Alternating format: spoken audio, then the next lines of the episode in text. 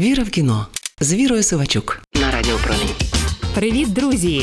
Це я, не суворий, але прискіпливий кінокритик Віра Сивачук. Іноді мене починає гризти сумління, що якась частина фестивального життя проходить повз мене. Скажімо, я не бачила і третини лауреатів цьогорічного Берлінале. У такі хвилини варто зайти на якийсь стрімінговий сервіс і поглянути, що дивились Україна і світ минулого тижня.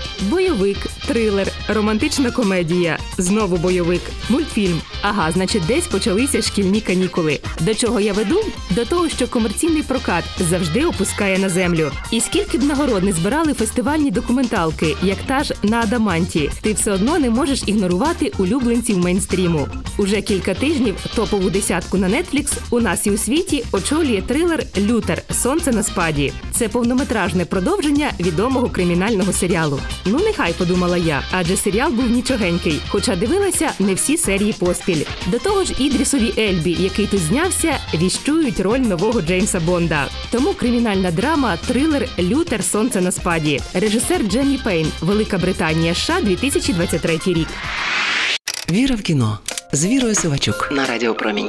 У цій частині інспектор лондонської поліції і борець за справедливість Джон Лютер опиняється за ґратами. Туди його запроторив впливовий бізнесмен. Він же головний антагоніст, убивця і психопат Девід Робі. Нібито за перевищення повноважень. Поки Лютер сидить, його ворог тероризує Лондон. Детектив не може на все це дивитися спокійно і тікає з в'язниці. Він хоче спіймати Робі, допоки його самого не спіймала поліція. Так починається заплутане і затягнуте полювання на злочинця, в якому законослухняні копи весь час плутаються під ногами у грізного Лютера.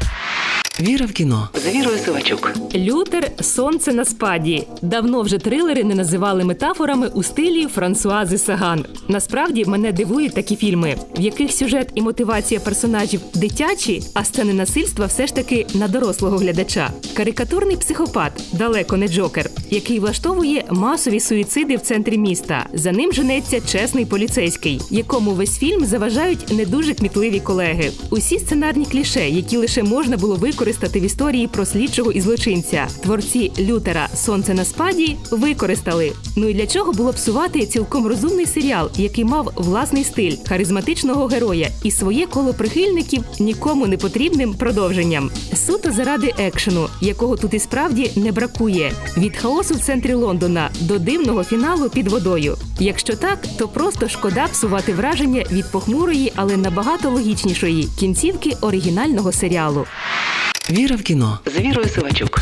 Знаю, що ви спитаєте. А як же Ідріс Ельба? Звичайно, він у чудовій акторській формі. +1 до його фільмографії. Та, як на мене, за 5 сезонів серіалу його Лютер уже розкрився рівно настільки, наскільки міг. І ми вже звикли, що це незручний коп, темний лицар, який готовий кинути виклик системі і порушити букву закону заради справедливості. Що нового шукали в його образі творці повнометражки, я так і не зрозуміла. Хіба що послідовникові Холмса і Коломбо, яким ми звикли бачити Лютера, готують трамплін до нової ролі. Із детективів у суперагенти. Ну ви розумієте, про що я.